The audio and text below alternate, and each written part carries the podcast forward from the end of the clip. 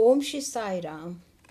प्रशांति संदेश दल की ओर से साई भक्तों के लिए प्रति बृहस्पतिवार प्राध्यापक अनिल कुमार कामराजू द्वारा अंग्रेज़ी व तेलुगु लघु वार्ताएँ पॉडकास्ट में आयोजित की गई हैं। हिंदी भाषी भक्तों के लिए इनका अनुवाद हिंदी में भी प्रस्तुत किया जा रहा है। आज की इस नवी वार्ता का शीर्षक है what and how to talk अर्थात क्या व कैसे वार्ता की जाए? प्राध्यापक अनिल कुमार की इस वार्ता का अनुवाद करते हुए, ओम श्री साई राम। प्रशांति संदेश में आपका स्वागत है। ये नवा प्रसंग है। मुझे अति प्रसन्नता है आपकी उपस्थिति व आपके संग कुछ विचारों के सहभाजन के कारण, जो कि भगवान बाबा ने कहे हैं। आज का शीर्षक है, क्या व कैसे वार्ता की जाए? आज ये नितांत अनिवार्य है क्योंकि हम अनेक लोगों को वार्ता करते सुनते हैं।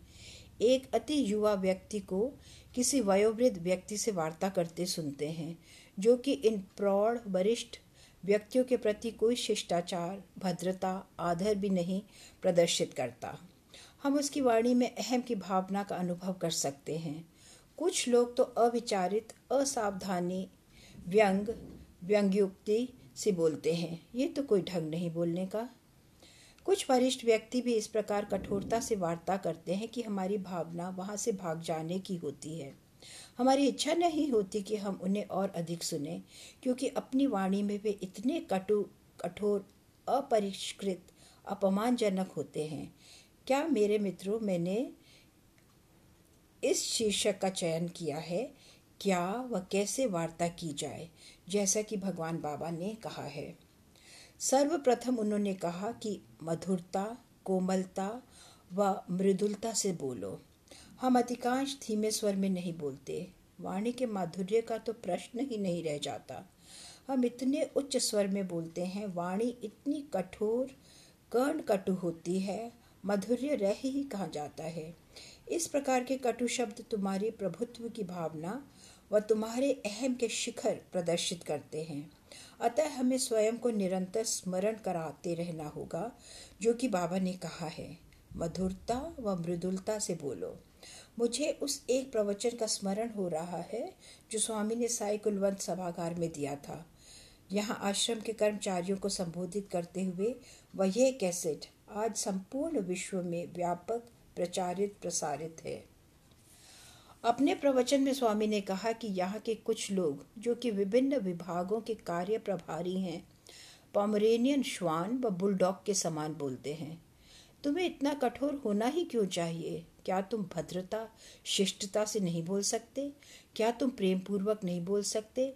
मेरे विचार में उन्होंने कदाचित सभी को एक कड़ी चेतावनी दी कि यदि वे स्वयं को सुधार ले तो ये संपूर्ण आश्रम की भलाई के लिए होगा। मुझे एक अन्य अवसर का भी स्मरण है। एक बार स्वामी कर्नल जोगाराव व मैं स्वामी की मोटर गाड़ी में बंगलुरु की ओर यात्रा कर रहे थे। व इसका चालन भी, इसका चालन श्री राधा कृष्ण कर रहे थे। मार्ग में बाबा ने कहा, अनिल कुमार, तुम किसी विषय पर कुछ चर्चा क्यों नहीं करते? ये ही बाबा ने कहा था।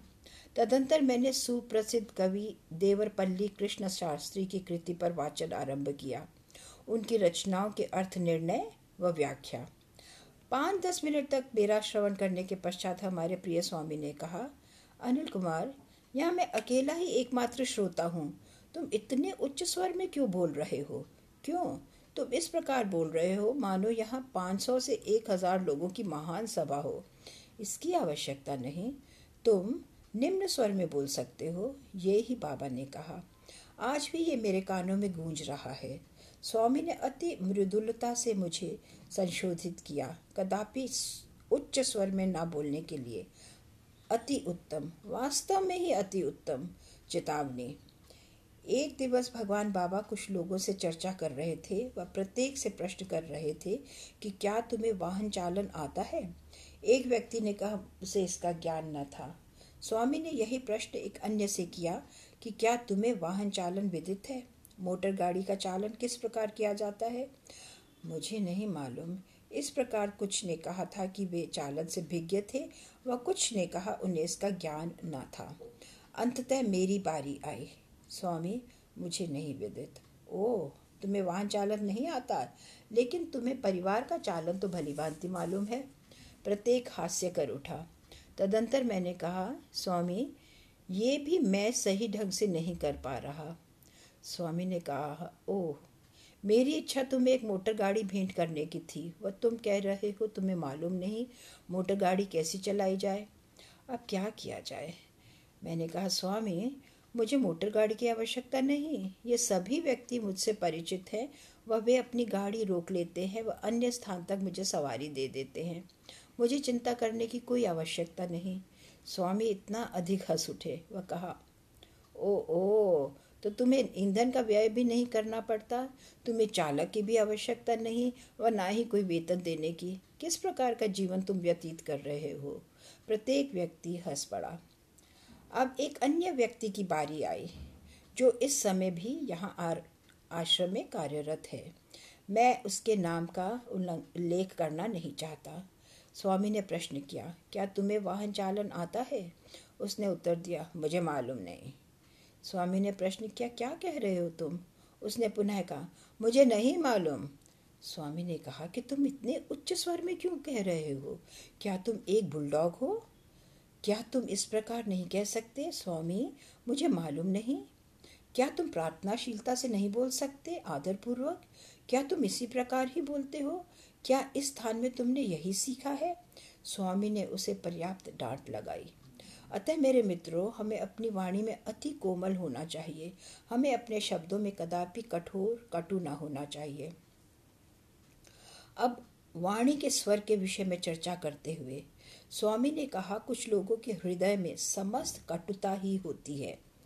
अंत में समस्त वैमनस्य, शत्रुता, द्वेष, लेकिन वे इतनी मृदुलता से बोलते हैं, इतनी कोमलता से मुस्कुराते हैं। प्रत्येक पर भ्रामक प्रभाव डालते हुए कि वे मेरा अंतरंग मित्र है। वे मेरा शुभ चिंतक है। कितना घनिष्ठ है वे मुझसे। ये पूर्णतया दोषपूर्ण होता है। तुम्हारे अभ्यंतर में समस्त द्वेष के साथ, समस्त शत्रुता के साथ तुम कोमलता से बोलने का प्रयत्न कर रहे हो। कुछ भी हो, क्या ऐसा करना तुम्हारे लिए उचित है? तुम्हारे जीवन में ये काला धब्बा है, तुम्हारे जीवन का यह एक कलंक है, ये तुम्हें कदापि कोई ख्याति अथवा कीर्ति न प्रदान करेगा, यही बाबा ने कहा है। ऐसे लोग मधुरता से बोलते हैं, परंतु अंत में समस्त कटुता के साथ यह उचित नहीं। व यदि तुम इस अनुचितता से मुक्त हो, अंदर कुछ व बाहर कुछ से बिना पखंडी मिथ्याचारी हुए व यदि तुम सहजता से प्रेम पूर्वक बात करते हो तो निश्चय ही तुम्हें नाम, ख्याति, कीर्ति, प्रतिष्ठा मिलेगी। इसके अतिरिक्त भगवान बाबा ने कहा कि हमें इसके अनुसार कार्यान्वित रहना चाहिए। जैसा कथन, वैसी करनी। यदि तुम कुछ अन्य कहोगे तो तुम्हारा जीवन भी भिन्न होगा। लोग तुम्हें ध्यान से देख रहे होंगे। वैसे भी तुम्हारा कोई मूल्य ना होगा व तुम्हारे शब्दों का भी कोई मूल्य ना रह जाएगा। अतः हमें सतर्क, सावधान रहना चाहिए कि क्या हम उसके अनुसार कार्यान्वित है जो हम कहते हैं अथवा नहीं। यदि व्यक्ति कथनानुसार आचरण करता है, उससे पूर्णतया संसक्त रहता है। पूर्ण सहमति से जो भी वे कहता है तो फिर वह एक महान व्यक्ति है। लेकिन यदि वे जो भी कहता है, वह जो आचरण करता है, परस्पर विसंगति में है। अपसारी हैं, भिन्न हैं तो वे मात्र एक पशु ही है। अब तो मानव नहीं रह गए, मात्र एक पशु ही हो, ये ही बाबा ने कहा है। इसके अतिरिक्त उन्होंने कहा, सत्य बोलो, प्रीतिकर शैली में, मधुर स्वर में। प्रियम ब्रुआत, सत्यम ब्रुआत। ब्रुआत सत्य अप्रियम। मधुरता से बोलो, कोमल निम्न स्वर में, सत्य बोलो। जब तुम प्रेम पूर्वक सहजता से बोलोगे तो सभी तुम्हारा आदर करेंगे। पूरा गाँव, पूरा मोहल्ला तुम्हारा सम्मान करेगा। यदि तुम्हारी वाणी मधुर है तो तुम एक आदरणीय व्यक्ति हो, यही बाबा ने कहा। तुम व्यर्थ की वार्ता में आसक्त हो जाते हो। अनावश्यक वार्ता में, अत्यधिक वाचन में। तुम्हें अपने वाचन को सीमित नियंत्रित रखना होगा। तभी बोलो जब अनिवार्य हो, यह तुम्हें समस्त आनंद देता है। अत्यधिक वाचन तुम्हें मूड बना देता है, वास्तव में ही विक्षिप्त। साथ ही उन्हें भी जो तुम्हारा श्रवण कर रहे हैं। अतः स्वयं को हानि मत पहुंचाओ। यूँ प्रतीत मत हो वो मानो तुम एक सनकी हो।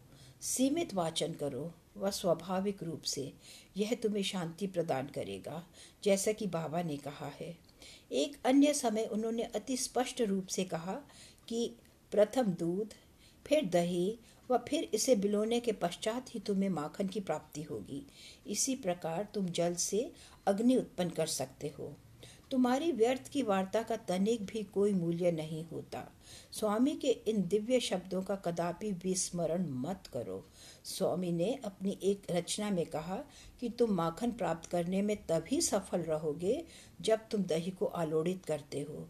तुम जल से अग्नि का उत्पादन करने में सफल रहोगे, जैसा कि द्रव चालित परियोजनाओं में किया जाता है। परंतु तुम्हारे शब्दों का कोई मूल्य ही नहीं। व्यर्थ की वार्ता व गपशप करते समय इस चेतावनी का विस्मरण कदापि मत करो। यही बाबा के शब्द है। इसके अतिरिक्त हमारी वार्ताओं के प्रति उन्होंने यह टिप्पणी की कि वास्तविकता में तुम्हारे शब्द कितने मूल्यवान हैं। तुम्हारे शब्द इतने मधुर होने चाहिए, यथा तथ्य सुवास के समान, सुगंधित, मकरंद, मधुरस के समान, इतने ही मधुर होने चाहिए। तुम्हारे शब्दों को स्वयं वेद ही होना चाहिए। वास्तव में शब्द स्वयं में धर्मशास्त्र ही हैं। इसका तुम्हें संज्ञान करना चाहिए। तुम्हारे शब्द तुम्हारी मुक्ति अथवा बंधन का कारण है। सुख, दुख, लाभ, हानि का कारण यह ही है जो भगवान ने कहा है।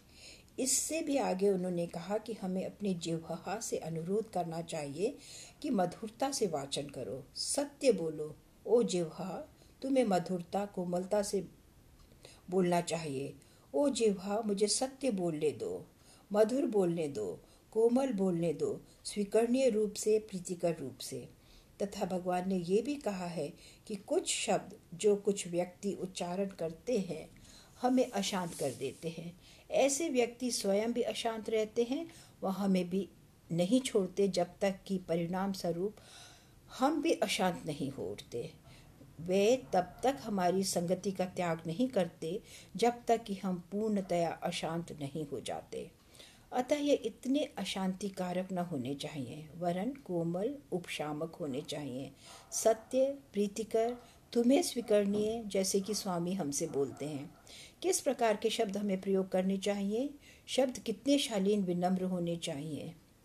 मेरे मित्रों, आज ये अति अनिवार्य है। स्वामी हनुमान जी की चर्चा करते हैं। हनुमान लंका से लौटे, यह सूचित करने के लिए कि वे माता सीता की खोज करने में सफल रहे। वह सीता माता कहाँ हैं? अति तीव्र वेग से लौटते हुए प्रथम शब्द जो उन्होंने श्री राम से कहे, स्वामी, मैंने अपनी माता के दर्शन किए। प्रथम उन्होंने ये प्रेषित किया जो कि उनके लंका जाने का सारभूत उद्देश्य था। वह, यह एक वाक्य श्री राम को इतना प्रिय होगा, उन्हें इतना प्रसन्न करेगा। जबकि तुम व मैं अपनी यात्रा का ही वर्णन करते चले जाते हैं। दुख, तकलीफ़ें, कठिनाइयाँ जो हमने झेली, चुनौतियाँ जिनका सामना हमने किया, वह कितनी सफलतापूर्वक हम इन सबसे वापस लौट आए। समस्त नितांत मूढ़ता। हमें सीधे ही स्पष्टवादिता से बिंदु की ओर आना चाहिए, जैसे कि हनुमान जी ने कहा, स्वामी, मैंने अपनी माता के दर्शन किए। व्यक्ति को इसी प्रकार ही वाचन करना चाहिए, जैसे कि भगवान ने व्याख्या की है। मेरे प्रिय मित्रों, हमें दृढ़ संकल्प करना चाहिए कि हमें किस प्रकार कोमलता से बोलना चाहिए, मधुरता से सत्य वचन स्वीकरणीय रूप से, प्रीतिकर रूप से। प्रार्थना है, स्वामी, हम सभी को आशीर्वाद प्रदान करें। दैनिक स्वामी की ओर अवधान दो, किस प्रकार वे वाचन करते हैं? कितनी मधुरता से, कितनी प्रतिबद्धता होती है? जब वे कहते हैं कि एक अस्पताल आरंभ किया जाएगा तो जी हाँ अस्पताल का निर्माण किया जाता है। जब वे कहते हैं एक विश्वविद्यालय खोला जाएगा तो ये आरंभ किया जाता है, निर्धारित दिवस पर ही। इस प्रकार का दिव्य संकल्प, जिसमें सत्य है, दृढ़ता है।